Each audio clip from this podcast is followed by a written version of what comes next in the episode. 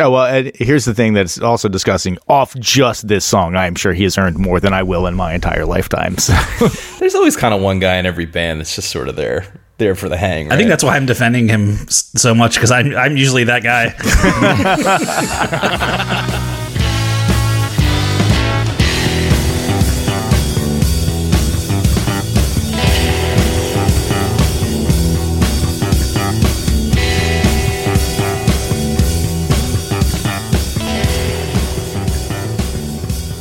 Hello and welcome to another episode of 1001 Album Complaints, the show where lifelong friends and lifelong musicians get together to analyze and complain about an album from Robert Dimery's list of 1001 albums you must hear before you die.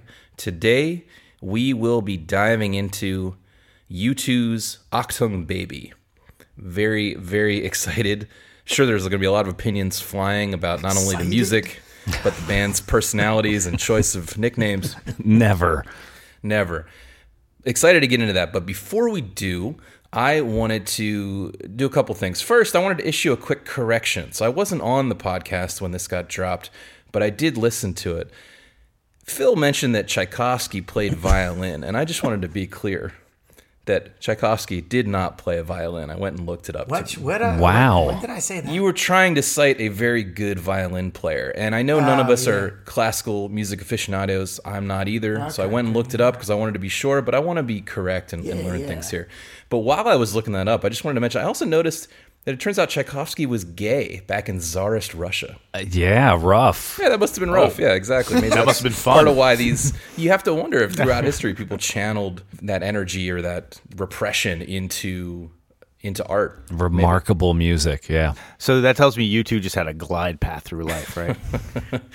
And uh, since I've been out for a couple of the tapings here, I also want to say that even though I missed the Bjork episode, I did laugh a lot listening to it. And I listened to it on a long plane ride the other day. And then just coincidentally, I watched the movie The Northman, where Bjork has a role in this film. Uh, in, and her role is, wait for it, a hallucinatory blind soothsayer with a weird hat on.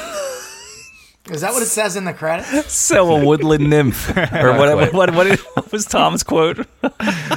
Not quite, but yeah. I'd love to see the audition tapes for this. Like who else? Who else did they bring in to compete for, for this part?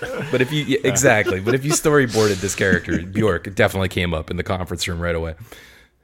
Okay, so next I want to move on to the the mailbag. So I've been out for a couple weeks. We've been accumulating some mail. I know Adam had that key. He's he's passed it on back to me, and I've opened up the box.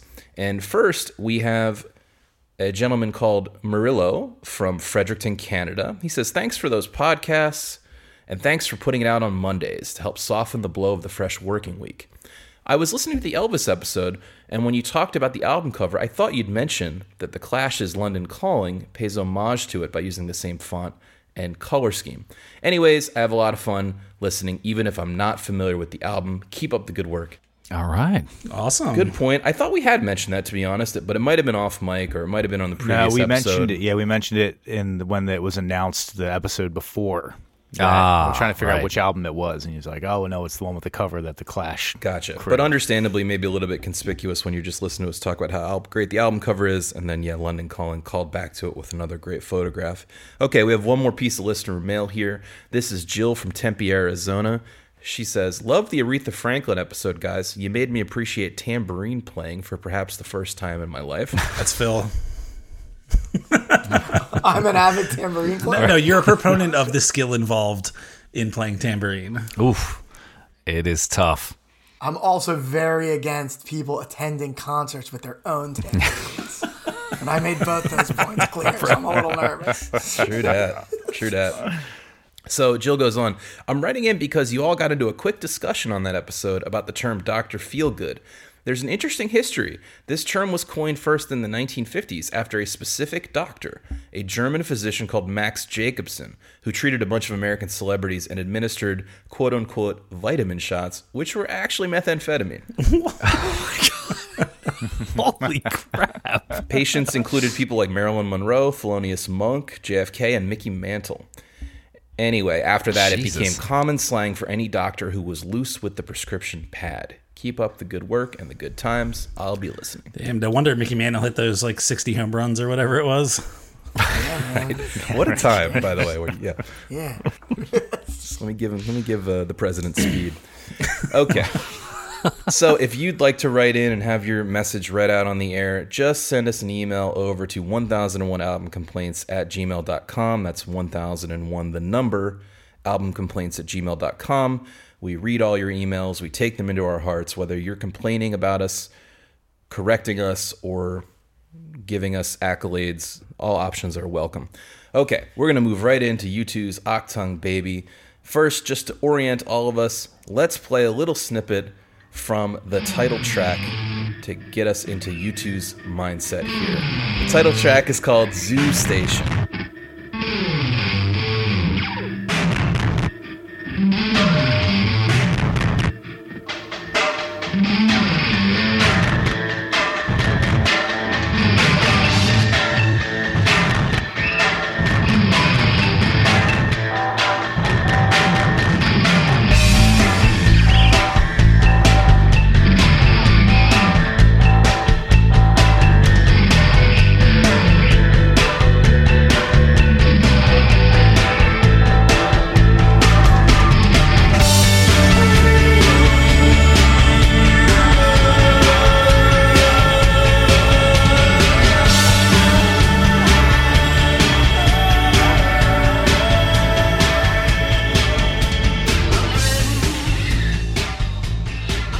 That that's over with, I'd like to send it around the room and I'd like everyone to introduce themselves and offer a quick tweet length review of Achtung Baby. And we're going to send it first over to Adam. Hey, everybody, this is Adam. And honestly, full disclosure up front, I've never listened to an entire U2 album before. I'm one of those guys who knows the hits. I've had to do some of the hits, but anyway, it was a, it was a good excuse to dive into an album. So here is my quick review. Dare I say it? This album sounds timeless. It's not so produced that it feels of a certain era, but this album is 30 years old and doesn't sound like it. What it does sound like is U2. Fair enough. Let's kick it over to Alan. Same boat, same boat as Adam. I don't know that I've ever listened to one of them like top to bottom. So take this with a grain of salt. But I do think this is probably their best album in terms of looking at the songs and, and whatnot. Probably their best work. Apparently, they credit this though as having saved the band, and that without this record, there wouldn't have been the next like 30 years of the band. If that's the case, this album may have done far more harm than good. Thought you were going to talk about a time machine. Good call. I'm excited to get into the context because I think the the recording and the story behind this record is an interesting one in addition to the music. So let's throw it over to Phil next. So this is Phil uh, in this week uh, from America. And uh, yeah, you know, this, I did not have the same experience as Adam or Alan. I received a copy of this record when I was probably, I don't know, probably 13 or 14 years old through a Columbia House or BMG. Oh, Still, Yeah. you owe them like a of, you thousand know, bucks at this point. yeah, yeah, sure. I'm sure I still owe them. Like, yeah, exactly. You know, this was definitely a trip down memory lane. Some of the rougher songs seemed rougher. Some of the better songs seemed, you know, more timeless. Um, yeah, but uh, yeah, yeah. I'll just, I'll just stop there. Great, and let's let's send it on to Tom. I got a, a very succinct tweet length review for this album. It's all right. It's all right. It's all right. It's just fucking all right. I I listened to it so many times, and the whole time it's just like, eh, it's it's just all right. It's not that great. There's well, uh, my alternate tweet length was well. There's one song that's pretty good. That's my alternate tweet length review for this album because there's not a whole lot going on here. We can get into a nice heated I, debate. I just want to put this out there. I know Rob hasn't gone yet, but just for the record, saying that this is the best U2 album, I- I'm not saying it's really good or anything. Let, let's just okay. level set here. It sounds like we have some mixed opinions. I I had a feeling this was going to be a little bit of a contentious one. Here is my tweet length review of Achtung Baby. U2 looked to reinvent themselves by following in master reinventor David Bowie's footsteps. So they moved to Hollywood and adhere to a strict diet of whole milk, bell peppers, and cocaine. Just kidding. They went to work with Brian Eno in Berlin. Okay. This let's let's get right into it here cuz so this record You know, Rob, before you dive in, I would just like to say I saw Moon Age Daydream over the weekend. Yeah. Uh, the Bowie, the Bowie biopic. Yes. And it was great, and it really dove in to sort of the artist of, of Bowie. Not more. It was great. So I think everybody would enjoy. Definitely super interested in seeing that but haven't haven't had a chance to. You saw, see it in the theater Phil? Yeah, yeah, I did. Oh, nice. So let's talk about Achtung Baby. It was released November 18th, 1991. If that time in our lives or in music sounds sounds familiar to you, it's because a lot was happening in the music industry at that time. This is right within a few weeks of albums like Nevermind coming out and 10 and Blood Sugar Sex Magik and Metallica's Black Album. There was a sea change sort of coming, and U2 didn't know that while they were recording the record, but maybe it's worth mentioning that the decade had, had sort of turned over and music was definitely changing. So I'm in the same position as you guys. I had never listened to a U2 record all the way through. I don't really consider myself a fan of the band. But in the course of researching the album this week, in addition to listening to Achtung Baby, I went back and listened to their other big records, four of which are on Dimery's list, I should mention. Jeez. One is called War, one is called Joshua Tree. Those are the two huge records kind of in the 80s that put them on the map, and they definitely have songs you would recognize, like New Year's Day and Sunday Bloody Sunday. What's the fourth record? The 2001 All That You Leave Oh Behind. God, come on. oh, oh God! We'll get to that when let's we get just to stop that. this now and do that one instead, just for the comedy. Can we just vote on that one, Cal? But I just wanted to point out that one of the things I was struck by when I went back and listened to, I, I listened to all the records that came before Achtung Baby at least once, and I was struck by the fact that I knew way more of their songs than I thought, even though I had never sought out listening to U2.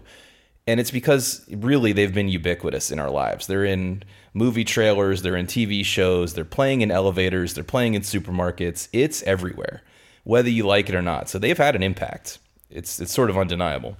I have the experience of living. So we have an iPad in our house that has not been updated. It has not had the software updated in a very long time.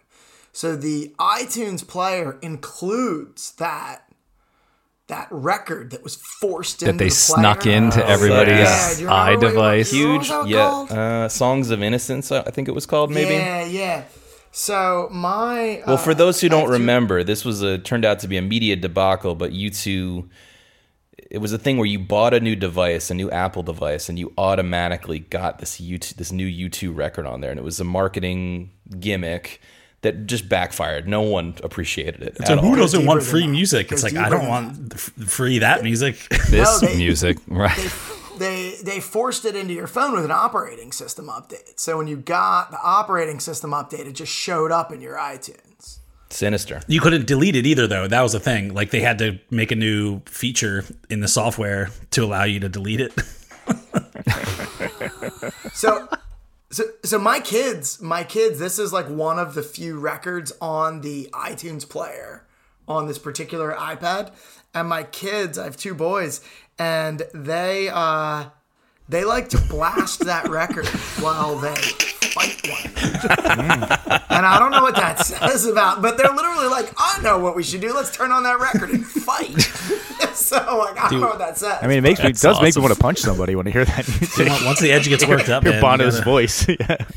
So look, that was that was like ten years after this. I think we gotta to put U2 in context. I, I know they're not a popular band in this group, nor are they a popular band in my household, and they do have this aura that we're gonna, I'm sure, deal with again and again on this in this podcast of douchebaggery. And I think you know to a certain extent it's well earned, but I think it's also a little overstated at times.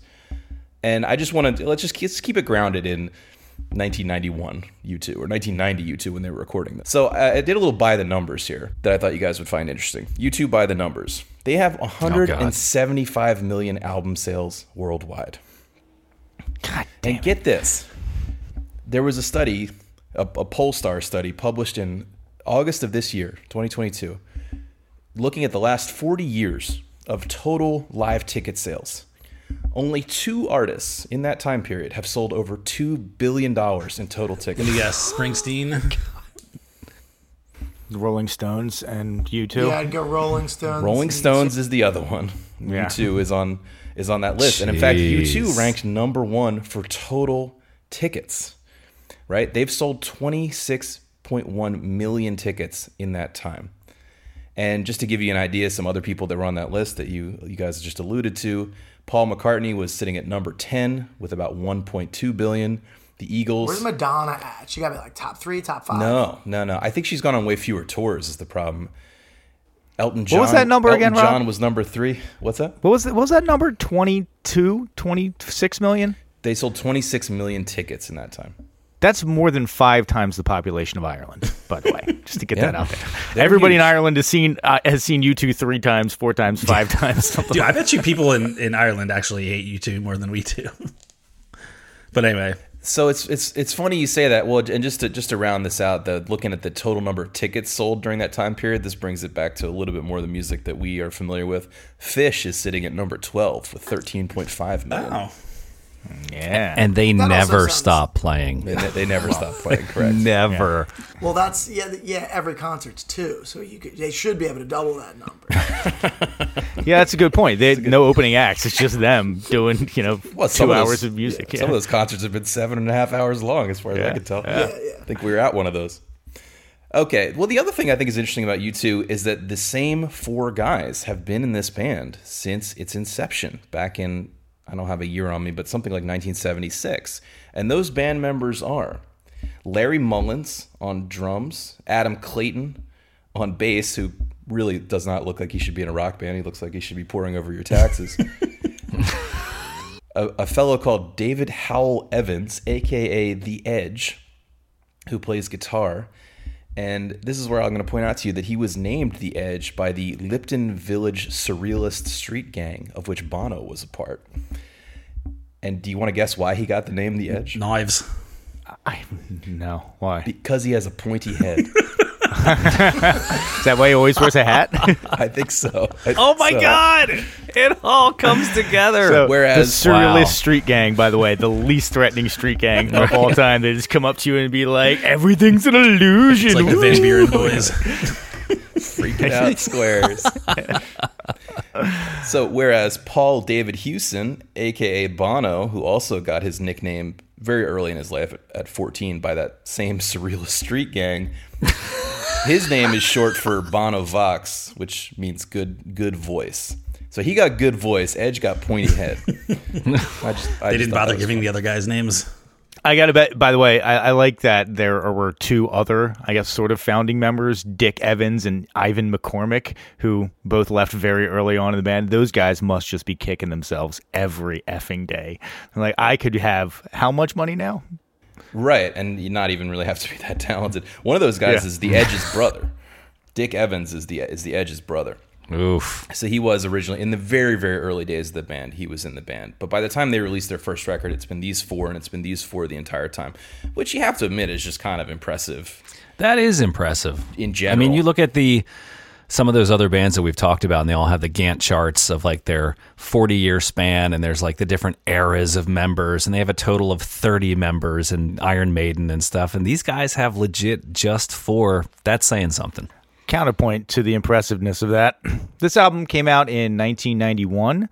They've been playing music professionally since 1976, and they're still not very good at their instruments. I don't know about not very good. Yeah, I I I I, I think there's there they get the job done, and I think if you if you turn off and they even do this in that movie or the uh, film with Jimmy Page and um, Jack White. I forget what it's called.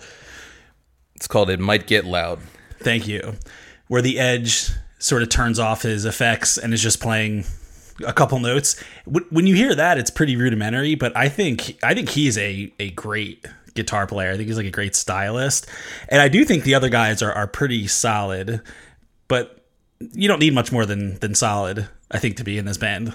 They have a great like band sound, but I guess Tom, your point is that like none of them are particularly Virtuistic. yeah virtue. Yeah, yeah. But that's not what sure. makes a good and that's band, true. right? yeah, I, I agree. Like, Agreed. between the edges guitar tone you can not like it if you want but it is definitely iconic he he he, he eked out an area for himself and i think bono's voice is kind of similar and i think they play off each other quite a bit they locked into a sound so you either like that sound or you don't and that kind of defines how you feel about the band in a lot of ways but clearly spoke to a lot of people 26 million or so No, it certainly did. I'm going to use this a, a lot of my microphone time on this episode to specifically talk shit on Adam Clayton because he is a hack and he's not a good bass player. I, I don't know if I agree with that. Well, define not good. Like, what, what's your what's your criteria for not good? bass challenge Plays with a pick. I would say he is uninventive.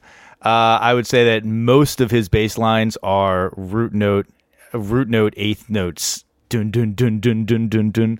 Not interesting. And I don't. I get it. Not everything has to be Jaco Pastorius virtuistic, but he really locks into just one incredibly simple bass line and plays it for most of the song. And you'll even notice they know it because they mix it super low for a lot of these songs. It's kind of hard to hear the bass. Well, how many of those 25 million ticket holders give a fuck about the bass not changing? I mean, if you're if you're if your uh, if your thesis is a lot of people like it, so it must be good, then I think No, no, it, it's not. What I guess my point is, it it moves the band. Like I think it's okay to like. I think there is. I've I've gotten more comfortable with the idea that there is skill in the simplicity. So anyway, we'll we'll we'll spare people the bass corner. Well, let's talk about it in the, in the context of some of the tunes when we get there. But I wanted one more bit of table setting here about the production, about the, where the band was at. So the situation was they had this kind of meteoric rise to stardom, to international stardom. Coming, they had a slew of hit records. You know, they started out as this Irish phenom band. They went to America and they effectively conquered America in the 80s with some of those hits we mentioned previously Pride in the Name of Love and New Year's Day. And there's some other ones, I'm sure. Sunday Bloody Sunday. Sunday, Bloody Sunday. still haven't Right. found what I'm looking for. It's a great Exactly. All those with or without you, right? They had some Right. major, major hits. And then they made an interesting career turn, which they said, let's produce a documentary and let's get back to our roots. Let's do American roots music. We're an Irish band. We don't know that. We like the blues. We don't know that much about it. And they produced this documentary and an album that goes with it called Rattle and Hum that is half concert documentary and interviews and and half of the album is live uh, material and half of the album is new studio material. And it is met with a resounding meh. And they come off in this documentary as mega you know as as hyped up As you too. assholes. Well, here's what's funny though is is so I kept reading about in looking into this album. There, I kept seeing references to their like the era of them being pompous douchebags, and I was like, which era are they referring to? Like, is it before where they were very self serious and self righteous, or the 30 years following where it was just clear, you know, commercialized cash grabs? this is what I've been thinking about all week. I don't really see how. I'm only referring to this first 15 years of U2's career. I'm not talking about what comes after. I don't see where that persona comes from, other than the fact that they come off as they're purposely trying to be very sincere. In fact, I wrote down one of my notes is this is sincerity porn, or at least a lot of the old U2 is. Bono is this very earnest personality, and I don't know him personally, clearly, but by all accounts, he has actually done quite a lot for world charity. He's started foundations, he's given millions, raised millions more to fight. You know, I understand that he's thought of, it's like a de facto response to, oh, Bono's a, a douche. But, like, seriously, where is that coming from? You have to admit, at least, that it would be hard to ride this line of every being that popular and being able to tour and do these stadium shows at a pretty young age and then wanting to use that platform for some kind of good in the world, which seems pretty reasonable, right? And not coming off that way. My wife challenged me on this point today too. It's that why why do you not like him? And I'm like, I don't I that's a good point. I mean, I think it's it's kind of cool to fall on the I hate Bono bandwagon, but truthfully like I don't know any of the stuff that makes him a douche aside from wearing those goddamn glasses everywhere I gotta indoors. say it. I gotta Yeah. say it. I found out about the glasses. Oh, okay. He has gla- severe glaucoma, and he honestly, his eyes are extremely sensitive to bright light, and that is why he wears sunglasses everywhere. Now, All right. Well, now I feel like a dick. All right. now the choice of sunglass style is still douchey. to be all right, clear. all right, thank you. Give me that. But yeah, I, I didn't have a good answer. She's like, you know, he gives like, you know, he's given like a hundred million dollars to all these charities. He's like, what have you done? I was like, nothing. All right, I'll shut up. I think it definitely comes from the early days where they were writing some of those more Irish, like fiercely Irish, uh, nationalistic type of songs too, and trying to be like, you know, when you're having interviews and you're sort of saying like, you have to look at the message of my music. I'm really trying to get something across. It can just not delivered well can come off poorly. But I, Rob, I will agree with you. The man has raised obscene amounts of money for all kinds of charitable causes and has been doing it pretty consistently since like the mid 80s when he could have just been like a coke rock star woo and you know having Right. a great time banging supermodels he, maybe he was doing that too but uh, exclusive. at least he was using some of that coke energy to raise some money for the downtrodden So look, they they may be jerks in real life. It is possible, but I tend to I just would prefer to judge people on their actions. And he's he's out there trying. Well, I think it's even stuff. simpler though. I, I think he's a huge target. Like he he's so ubiquitous. He's so he's so everywhere. And I also do think there's an aspect. A lot of people probably don't even know this, but I, I think that people are aware of his like some of his sort of like shady business practices or like ta- things like tax evasion. And uh, I'm not. Please tell me. yeah, apparently they Rob probably read the memoir or some shit and has more information than I do. But apparently they had some kind of like uh, weird accounting where they were able to sort of like not pay millions of dollars in taxes at one point. But he also Bono and maybe it's some holding company that he has is was one of the main investors in Facebook, I think. So when that IPO happened, I think his like organization just basically got like two billion dollars or some shit. Which, to be fair, he's probably reinvested a lot of that in, or or re, uh, you know, allocated that in his philanthropy. But um, you know, I think there's those aspects too. I, for me, it, it's more musical for me. Like I'm always skeptical of the guys who just sing, don't really play anything. I'm unsure of what their contribution is to like the structure of the song. I know he writes the lyrics, which I find are pretty pedestrian. So to me, it's more around the great voice, obviously, great presence, but like, is there any there there musically? Okay, we're gonna get into that very shortly. But so one more piece, right? They have that experience of releasing that documentary after feeling like they're on top of the world.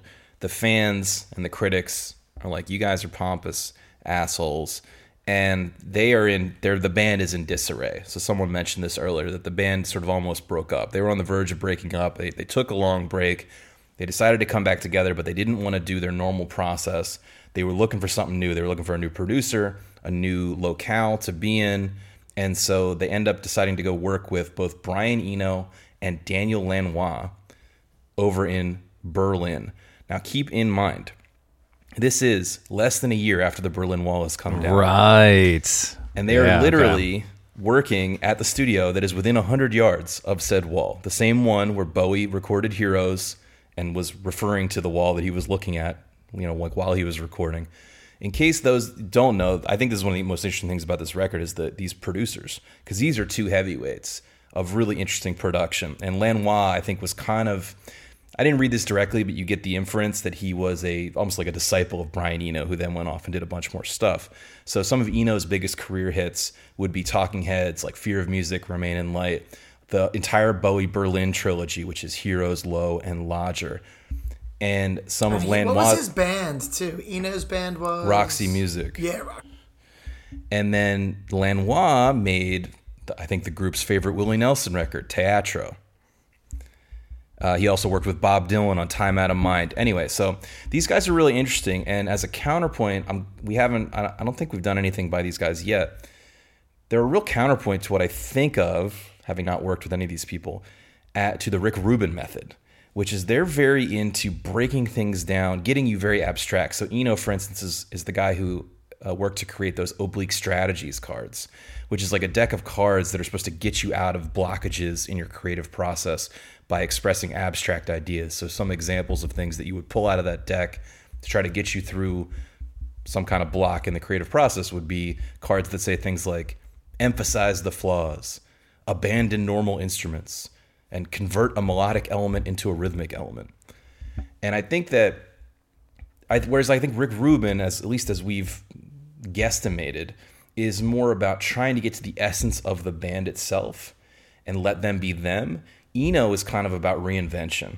He helped Bowie reinvent himself. He's trying to help U2 reinvent himself themselves. I, I will say though, as like a counterpoint though, that they wanted to try something new. Like both Lanois and Eno worked on the Joshua Tree, so I kind of looked at it more like they were going back to what they knew was a successful formula of let's work with these guys because they helped us put out the last good album that we had. Yeah, maybe, but I got the impression Eno wasn't really a big part of Joshua Tree. I think he kind of was brought in at the end, and it's. I'm bringing up Eno because I find Eno interesting, but to be fair, I think Daniel Lanois deserves most of the credit for production on this album my understanding of how Eno was involved in this process, and so this may have been similar in his involvement in any of the tracks on Joshua Tree, was that he would leave for like months at a time and then come back and be kind of a third party perspective and be like, "This is trash. Throw this away. Keep working on this." I could do that. you, know, what's, you know what's interesting about that, and you know, you know, hopefully we, we talk about Teatro at a later date. I'm sure it's not on the list, uh, but uh, Lanois wound up taking that approach with Willie Nelson, but not with the band he brought the you know we don't have to go off into this aside but same sort of thing rob right? Where instead of he would send willie nelson out he would rehearse the band. And then he'd bring willie in for a take or two. Then he'd send him back out. He wanted willie nelson really fresh right? But also wanted these live takes which will be a theme here right? He wants the the recordings to sound live and like big right? So Right, interesting. Yeah, so I guess it's just worth noting that U2 was trying to reinvent their sound, and we can discuss whether they were successful with that or not, because I think a lot of their U2ness shines through, but I do hear a lot of experimentation on this record, and it's interesting that some of the experimentation ultimately, you know, made made for some big hits.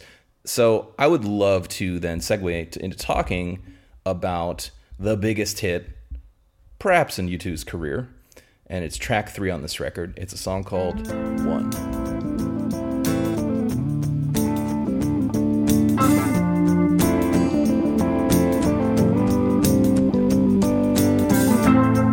Is it getting better? Or do you feel the same? Will it make it easier on you?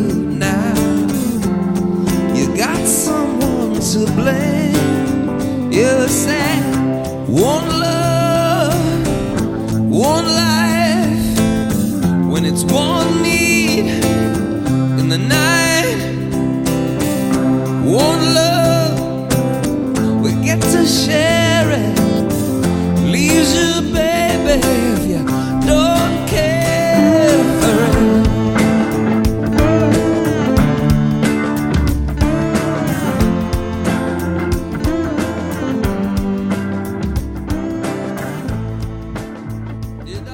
let me just, I want to hear you guys' thoughts on this song, but I want to use this as a quick mention of a callback to what Alan said about what Bono's contribution is and their process, which I thought was really interesting because I watched a little documentary about the making of this. Did not read a memoir this week. Sorry, guys.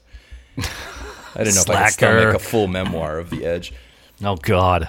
so as I was, I, I just have to admit that before I knew about their process, I was listening through the first couple times and I was thinking, damn, this band really knows how to mesh with their lead singer. I, there is a synergy going on with the instruments, how they, they are able to craft stuff that really works for his voice. It's written by the bass player, and in that way, I think Bono is a very sophisticated singer and songwriter because he knows where he needs to be to be successful. There are some exceptions to that on this record, but I'm just saying generally on the hits. But what's interesting is that you watch the tape. It was almost like the Get Back tape they what they do to create a lot of these songs is they improvise a lot as a live band. And so this song literally they have tape of it coming together. And what's happening is Edge is just playing through this chord progression on an acoustic guitar. The other band members kind of pick up, and Bono walks in the room and just goes, "Repeat that," and then he starts vamping melodies over it. And not only is he vamping melodies and starting to just put insert nonsense words in there, and you hear the melody starting to come together as they're looping it, he's telling Edge, "Oh, go to a C there instead of a G. Oh, now go to a D." Serving the melody that he has in his head. I thought it was pretty cool. I'd never seen anything like that, where he's like literally telling him in real time which chord to change to to suit the melody that where he wants the melody to go. And that's literally how this song came together. That's interesting. I, I didn't realize that he was contributing to that effect because I wasn't sure what his like musical background even was. Like I had read that he maybe learned piano like at, at when he was like 50 or something. So it wasn't something he grew up in. So, um, but that makes sense. I, uh, yeah, I think it's, I mean, it's a really, really good song. I don't, I don't, I don't think that's like in dispute. Maybe it is, but I think it's a great song. Yeah, I, I, this, this song, like it, this song crushes me like every time. You know, I mean, I think part of the the question of like, do you need to listen to this record really comes down to the reality that like you've probably heard this song. I think this song is unavoidable on planet Earth. You know, like if you haven't heard this song, you should like have a drink and like think about something that like makes you feel a little sad or forlorn or angry and then listen to this song and it will just destroy you right like and and I I, reje- I reject the idea that the Johnny Cash version is better that's a Matt's garbage hipster shit. opinion this is this yeah this is this It is good. Here, my only, the only thing I have.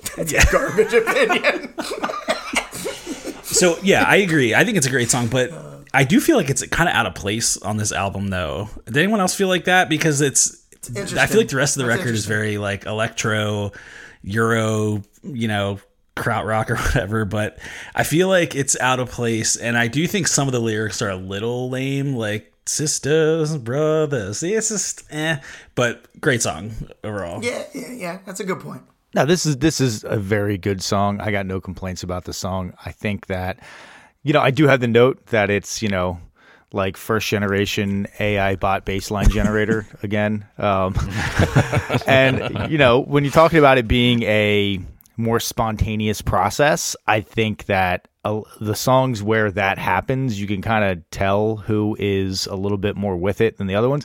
It might have been the fact that Adam Clayton was apparently at this time a raging alcoholic, and uh, like on the tour, Keep it became simple. a huge Yeah. problem for him.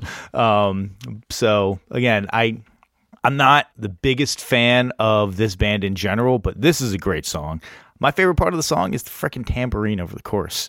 It just comes in like a Yeah. And then it drops out. It's my favorite part of the song. It just gives us this nice little extra layer to it. This is a really well produced song as well. I, I had never listened to it Totally. on on good ear or on good, good headphones. Again, I've been hearing this song for thirty years, and I, I discovered some new things listening in, listening to it with good headphones this week. There's like some tom fills i- in there that are are in the left channel, which is kind of nice. The tom fills, by the way, that should be like a segment on the show. It's the tom fill. Um, dork.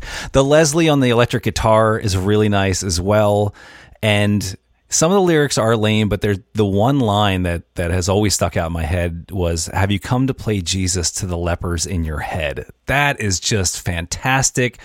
Biblical imagery there. It's that's that's just fantastic. So well well done, gentlemen, on this tune. I think he has some good. He gets off some good lyrics. They're not all amazing, but yeah, I like that one. I've always read that line, Adam, as a little acknowledgement of the pomposity of being a rock star in the spotlight. Uh, you know, a little bit directed back at himself. But I like that you ask me to enter and then you make me crawl. I, think he gets some good lines off. And yeah, we all said it, but I have to agree. It's not only a well composed song, which I just described kind of how it was composed, but then they worked this production quite a bit. Uh, so the story goes that they put together a version of this. This was like the first song in the sessions that they kind of cracked open. It made them feel like they were actually doing something good and that they should continue to be a band. And up to that point, it was getting pretty pretty dire because they went to Berlin. They thought it would be. I heard Bono say they thought it would be more celebratory. Like they went out into into the streets of Berlin and they were hoping to find like a celebration. You know, because they're they're Irish, they're trying to go drink, obviously. of you know the wall coming down and freedom, and they they happen upon this big group of celebration, and they're like hanging out, and they're like, this seems a little grim. And it turns out it was a protest to put the wall back up. Course it was. So then they tell the story that they did a version of this song. You know, they they they got the bones of it in the way that I said, the im- improvised way. Then they did an arrangement and a production of it. Then Eno kind of comes back into town, listens to it, and is like, "Song's good, but the rest is boring me to tears. Like you need to start all over again, basically." So they, I think they just worked the hell out of this one, and I think it shows. You get a lot of interesting guitar tones. Adam mentioned. I think you have Eno is credited with playing keyboards on this. I saw a video of him hitting like a weird echoey chime piano thing. Yeah, it kind of sounds like there's like a mellotron or something. It's kind of like tucked in, you know, but it's in there. It's like his counterpoint sort of melody. I think Lanois has a guitar credit on it too. Like it's got a lot going on, and so I think they sensed that it was a good enough song to really work sort of to death, and it, shows does, yeah, in a good it- way. It does have like the real hardcore, like uh, you know, it's, it's like you said, it's really worked, right? And it feels really balanced in the mix, like in the way those like old Beatles and you know, like classic. I wonder with that additional guitar credit for Lanois, because I, I really like that super simple counter melody on the guitar that over the very end that I wonder if that is Lanois or if that's the Edge. And uh, it's it's got a bit of the Edge sound to it, but the Edge sound is effects. It's not necessarily. I think know. this is actually one of the people I want to give credit to on this record. Generally, is the Edge. I think I hear the Edge going more out of his box than almost anyone. Again, I'm not a U2 aficionado, but given that he's so known for a certain tone and effects setup, you hear a lot of new and weird tones on this, and I think that's him branching out. Now, I don't know for sure which part is Lanois, but I did see that video. I saw a video of him playing a more rhythmy sounding part, but you know who knows. Something I came across in the past, but I want to share this week. You know, we can we can add it in the sort of write up or not. This is just a fun thing about this song. I shared it in the chat here. Yeah, you guys can watch it now or later. We can edit this out if you'd like. This is Chris Cornell performing this song, Oh, that's a good version. Yeah. but it's not the lyrics to the song. It's the lyrics to Metallica's one, which line up freakishly interestingly with the sort of melody arc.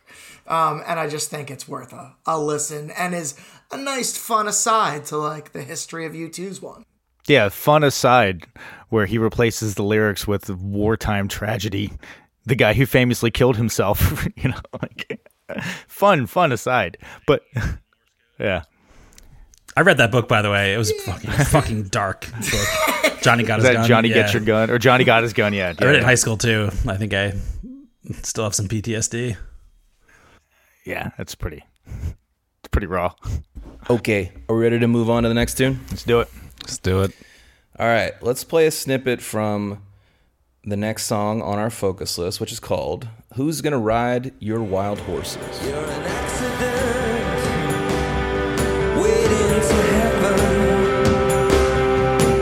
You're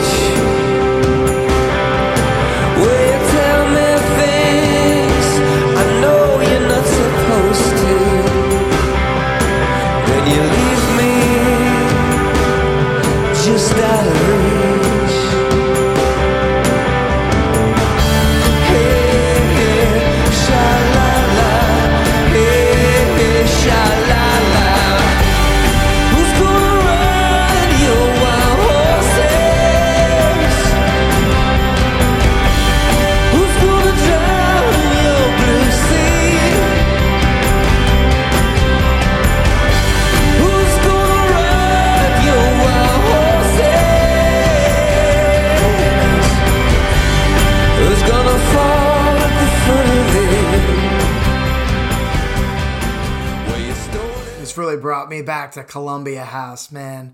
Right back to those. This was your this days. your tune. I don't want to say it was my tune. I'm just saying I definitely remember this from being like tethered to a CD player, right? Like listening to it at like 10 o'clock at night. The beginning sort of, or the sounds sort of remind me of the sort of thing you'd see later, hear later on like Flaming Lips records or even like the Air record we reviewed, right? Just those sort of out there space sounds before the drums drop. But that's not in the in the video version, which is the only version I really knew. I mean, there's the radio, but they probably cut this out too. But when I listened Sure, to here, I mean, it's like there's a solid forty. yeah, I kind of liked that. I thought it was like really Yeah. sort of it like slapped me awake a little bit. So it, I, they're probably cutting that for the to make it more palatable for the uh the average Joe. But um I don't know. I I upon re-listening to the song, I don't get what everyone liked so much about the song. Like it didn't feel that singly to me. I don't know. It seems like it, it really didn't do much for me. I like it. It's my favorite song on the record. Really? And- yes. And I think there's a couple things. I think that one, I think that bed of distortion that we're talking about is very un U2. So for that reason, I kind of like it. Even though what Bono is doing is sort of very U2. But I think it's a slightly more understated version of his normal game. And so I, I think I like it pretty well. But I see a really clear connection between what's going on in a song like this and later bands like Arcade Fire and The National. Like bands I like that Yeah, kind Col- of. I, I I get major Coldplay vibes here. Cold, yeah, Coldplay's another one, which is sort of I'm a, not sure that's a bit the of musical territory we want sin. to But, but, but, but listen, it's like these guys are in the business of making stadium rock. All the people we're talking about, and U2 makes stadium rock, and they kind of made it from day one. There's something a little interesting about that, and they sort of, you know, they know they're going to be playing stadiums on this tour, so they keep writing stadium rock songs.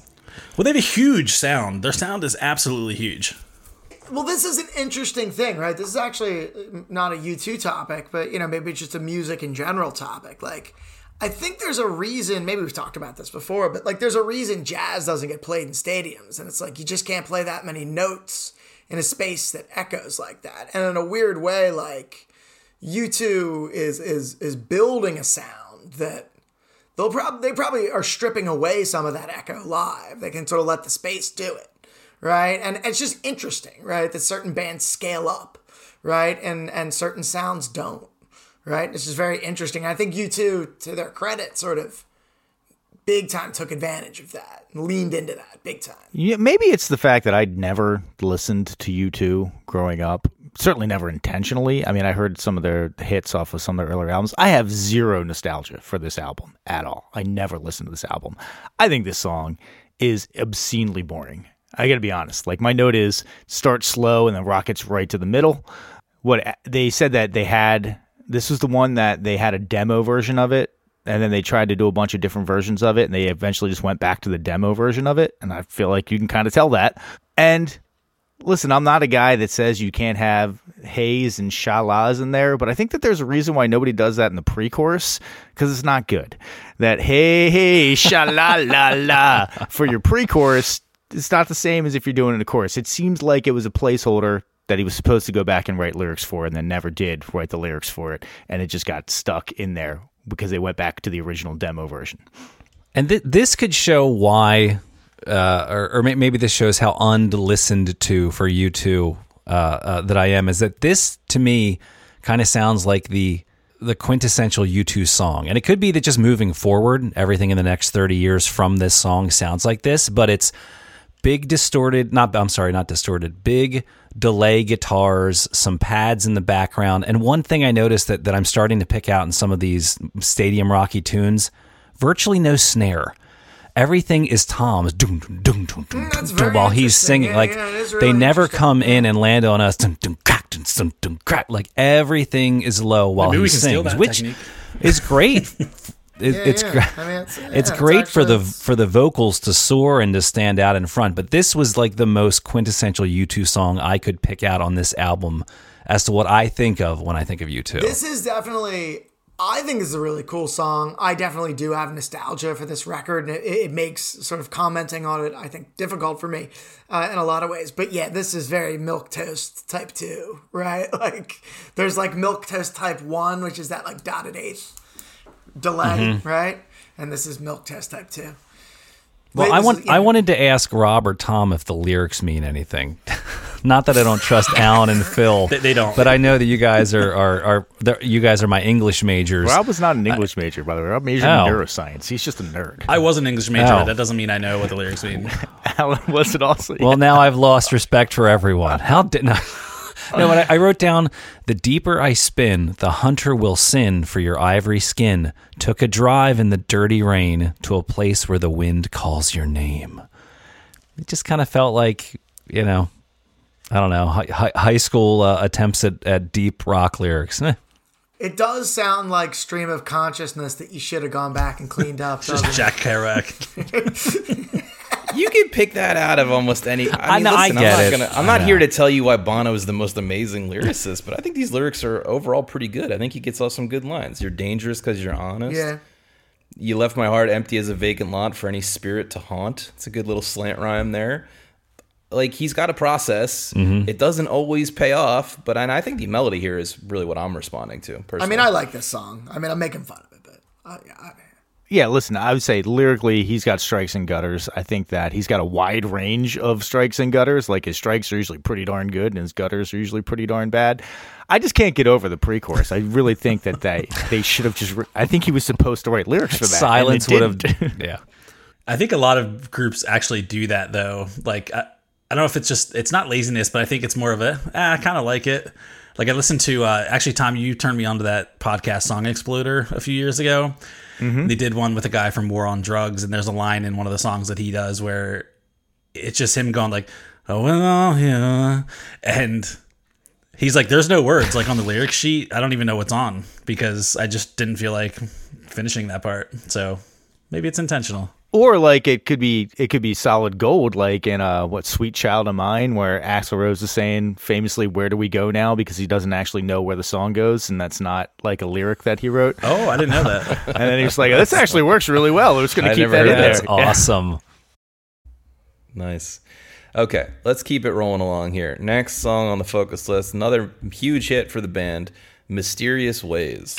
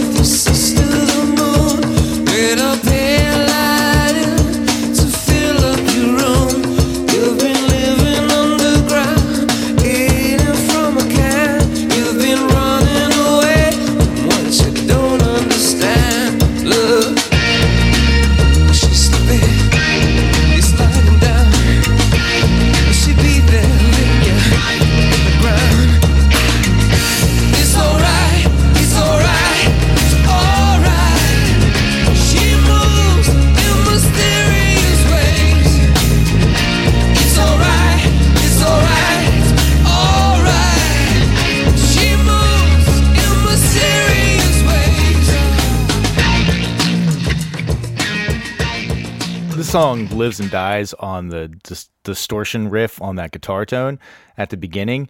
It it catches you very well. Like this is a good song. I know I've been complaining about U2 a lot. This is a good song. I've been complaining about Adam Clayton, Clayton a lot, and I'm going to continue to complain about Adam Clayton. This is this is a good little like four note bass thing that he does, but that's all that he wrote, and then he just leaves. He doesn't play for half of the song, and that's the best parts of the song. Hopefully, he doesn't get like a, a, a equal cut as uh, the Edge. And yeah, I actually really like the song. This is when when I. It's funny. This album in general.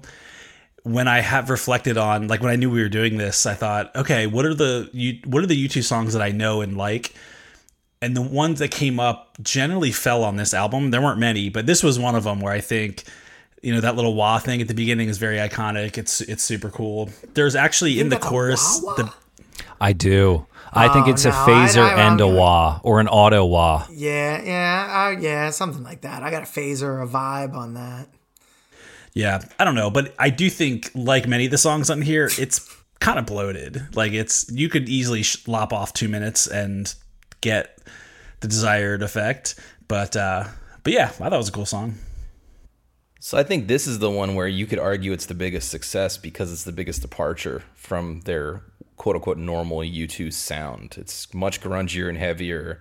Bono's not exactly doing his Bono thing. He's trying some, you know, there's a more of a vocal build, but he doesn't go super big in the chorus. Exact, you know, it's just Well, and it's different. And I think there's some interesting production here too. Yeah, I mean, in, in an interesting way, it's like you know, I don't know who worked on this. Like, I don't know if Eno worked on this closely, but there's a bit of like a page out of the the Talking Heads playbook here, right? Especially during the verse, it's super percussion heavy, even a little like world music vibe with some of just like the mm-hmm. sound quality of the choices. Not really like world rhythms, but like just the sounds of the percussion.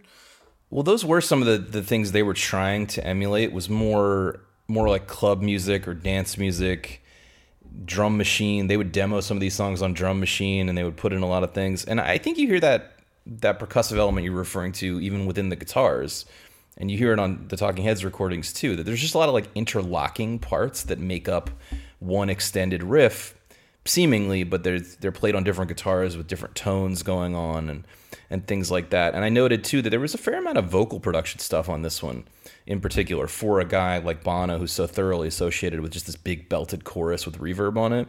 There's they do some interesting stuff. Like one of the things I took note of was that right after the if you want to kiss the sky part during that part there's a little selective falsetto octave above himself on there there's just like a lot, a lot of little tidbits like that in, in this song Yeah, it's hip. It's cool. It's like it makes sense. It's a radio sensation. Yeah, it's a radio sensation for a reason. I love this tune. That the guitar tone to me is, is I not necessarily career defining because I know that he's got he's got his own kind of delay, he's got his own vibe, but the the guitar tone at this opening chord, it sounds like the guitar is taking a bite out of you. Like physically, chow.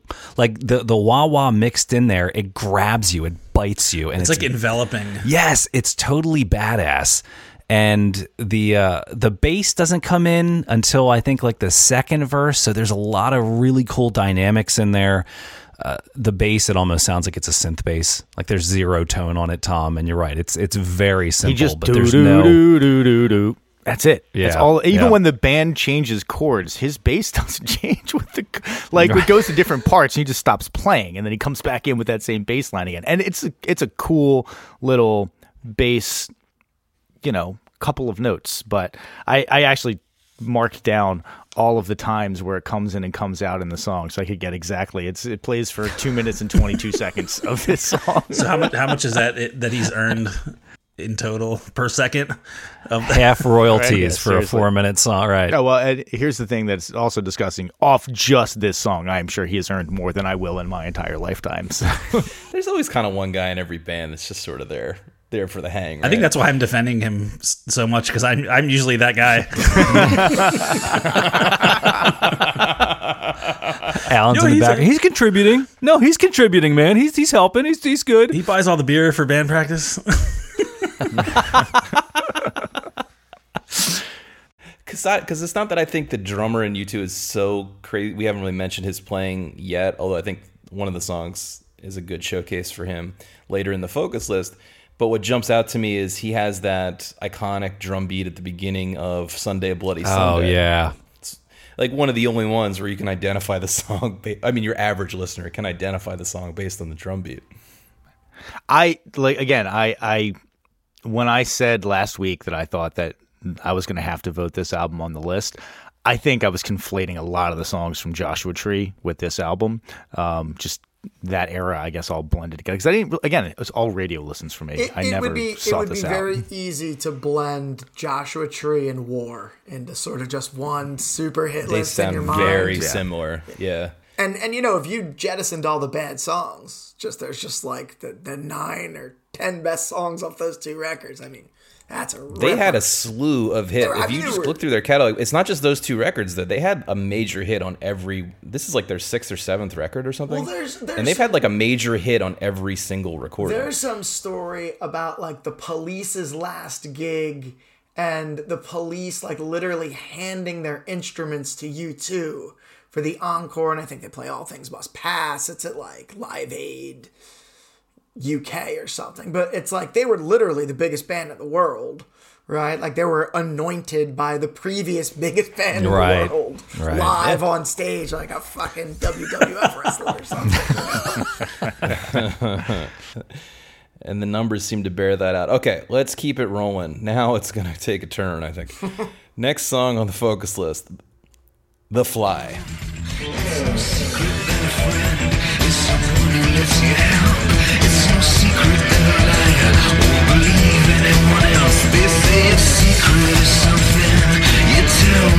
person, so I'm telling you, child.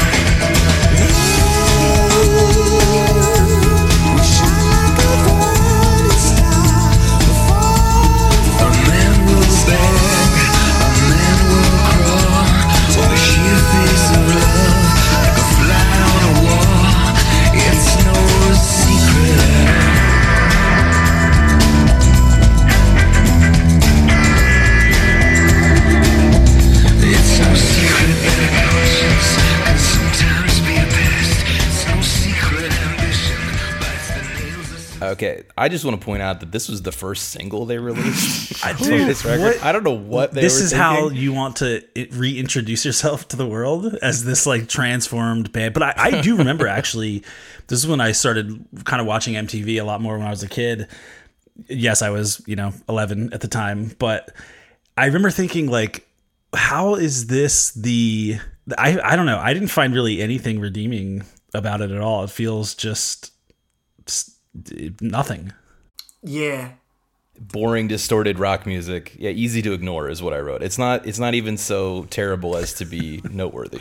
Well, a tribe called Quest's The Low End Theory came out, I think, a, a month prior, and you can definitely hear the hip hop influence on these drums in this song, which is what I read in Wikipedia. What? It said, hang on, the rhythm section is more pronounced on Achtung Baby, and hip hop inspired electronic dance beats are featured on many of the album's tracks, most prominently The Fly.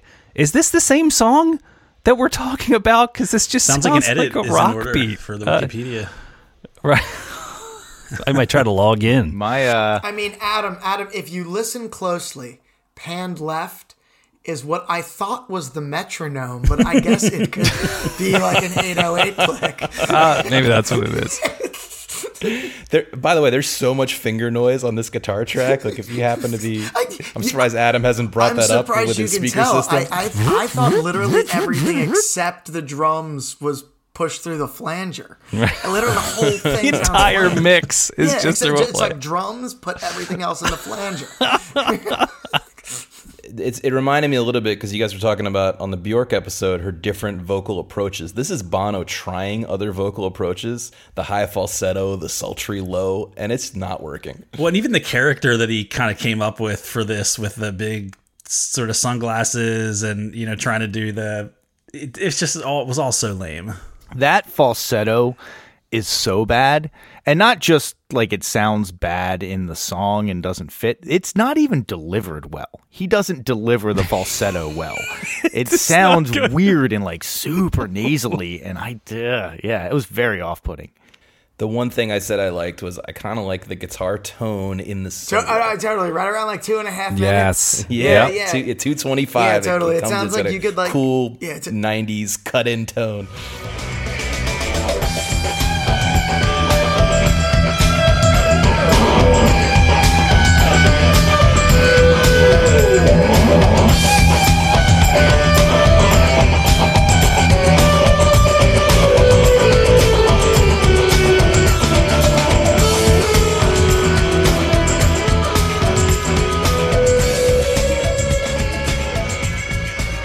Sounds like you could like drink beers and, and, and, and smoke bones with the edge and like everything would be fine. You know, he'd jam out, he'd fit in just right. Well, and this the, the the riff is so mediocre. But if you have if you had the guy from Mars Volta like screaming over this, this might rock. But Bono is not the guy to elevate this riff to a, a good rock song. So definite miss here. They had one, and they had mysterious ways, and they released this. Oh my god! just my obligatory let's shit on Adam Clayton one more time. Um, my note on Bring here on. that this bass line is entirely root eighth notes. I would have been bar- been embarrassed to put this little work into a bass line in high school. Like when I was in high school, I'd have been like, "This is a little, this is a little too little for me. I got, I should put a little bit more into this." Uh, like, I'll, I'll I'll join you on that, Tom. I think yeah, you, you got to add something, or or else why even have a human? why like, even have a human? Yes, certainly. Why have a guy getting twenty five percent cut from the material playing bass on this one? But he has a signature Fender bass, which is pretty sick. It's like the Adam Clayton. It's like this jazz bass. That that's his contribution, I think. All right, let's keep it rolling along here to the last song we're going to talk about today Acrobat.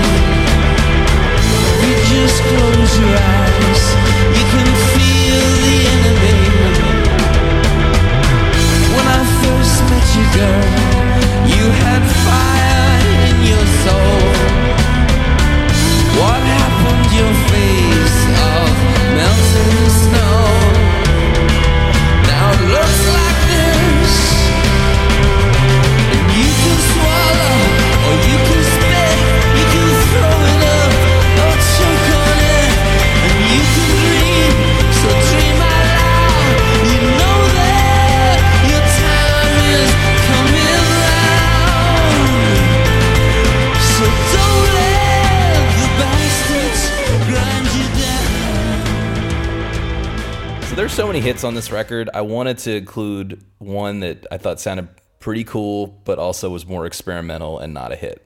And so that that's my take on this one. I think it's not bad. It's not great either, but it's not bad. I I I took it as this my my note on this is this could have been so much better if the musicians were better. Specifically the drums and bass could have been a lot more of a layered bedrock for guitar experimentation on top of this.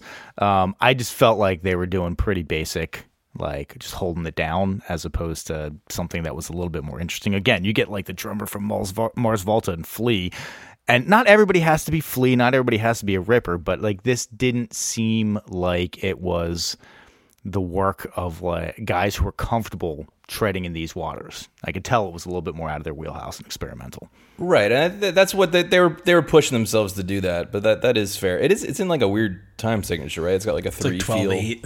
over a four. I think. Yeah. Yeah, I I appreciated them kind of going for it a little bit here. What's funny is they actually I don't think they ever played this live until like 20 years after it came out.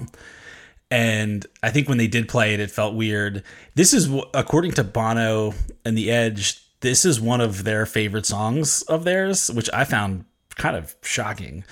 And, um, but yeah, it's, it's okay. I think it's, it was, it grew on me a little bit, but it just felt a little too like amorphous for me. Like I couldn't tell what it was, where it was trying to go or, or what it was trying to do this might have been something that they pulled right out of a jam and thought like maybe hey let's explore this a little bit because it just felt a little bit like unresolved Dude, I have Stony Jam as one of my notes. It seems like they all got high and were like, "Oh man, let's let's do something weird, man." Like, "Yeah, let's keep it on there." And again, they probably had a great time making it, and maybe that's why Bono says it's his favorite song. I don't necessarily think Well, one of. yeah, one of, one of. Okay, yes. Um, but no, it would not be would not be my favorite song if I was in U2. No, definitely not my favorite. Definitely not a hit, but I thought it was an interesting example of them experimenting. And I noted again that I liked the guitar tone. It might be the same one as from the Fly's solo, but he's, he gets some cool tones out of, out of that thing.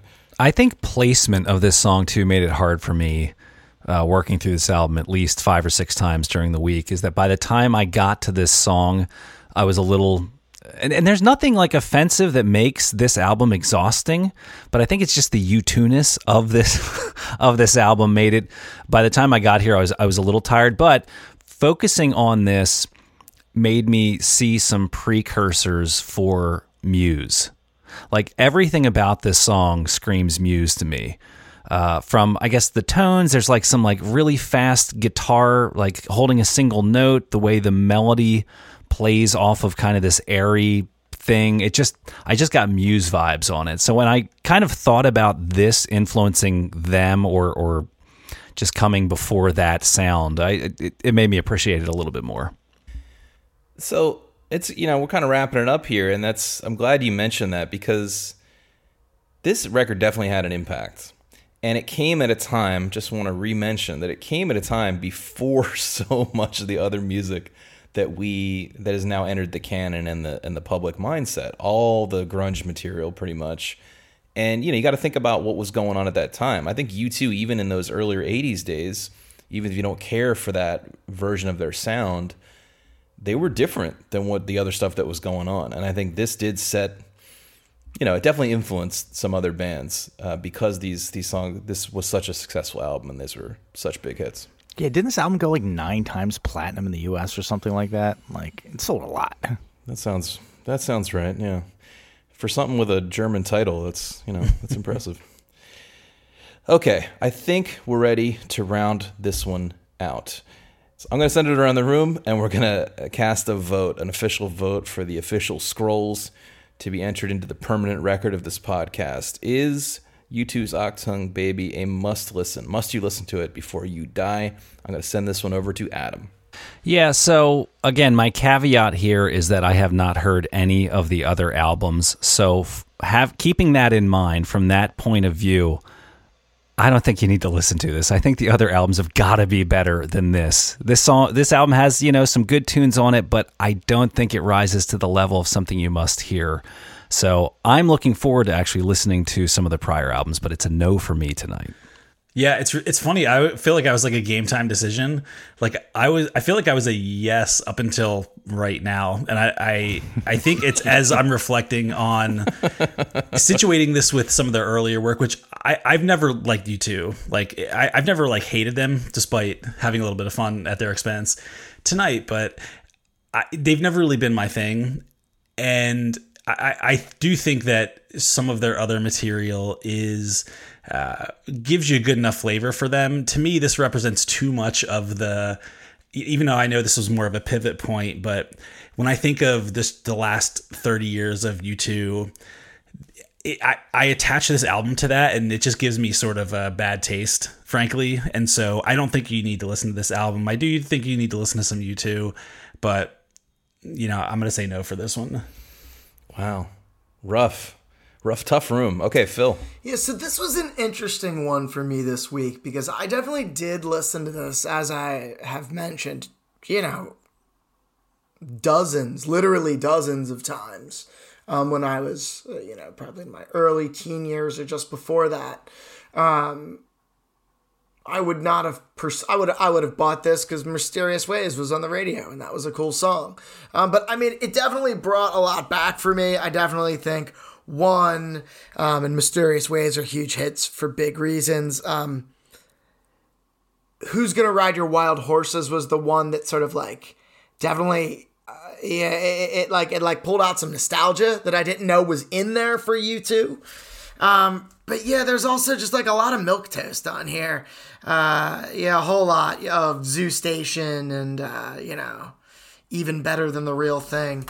So I am also going to pass on U2's Achtung Baby. I just Take that, Bono. I- yeah, I mean it's it's good. There's a couple of songs on here that are direct to the greatest hits, which is no doubt excellent. The U2's greatest hits is excellent, but I I can live without listening to this record again, and so can you. Hey Bono, does your money keep you warm at night? Does it hug you and tell you it loves you?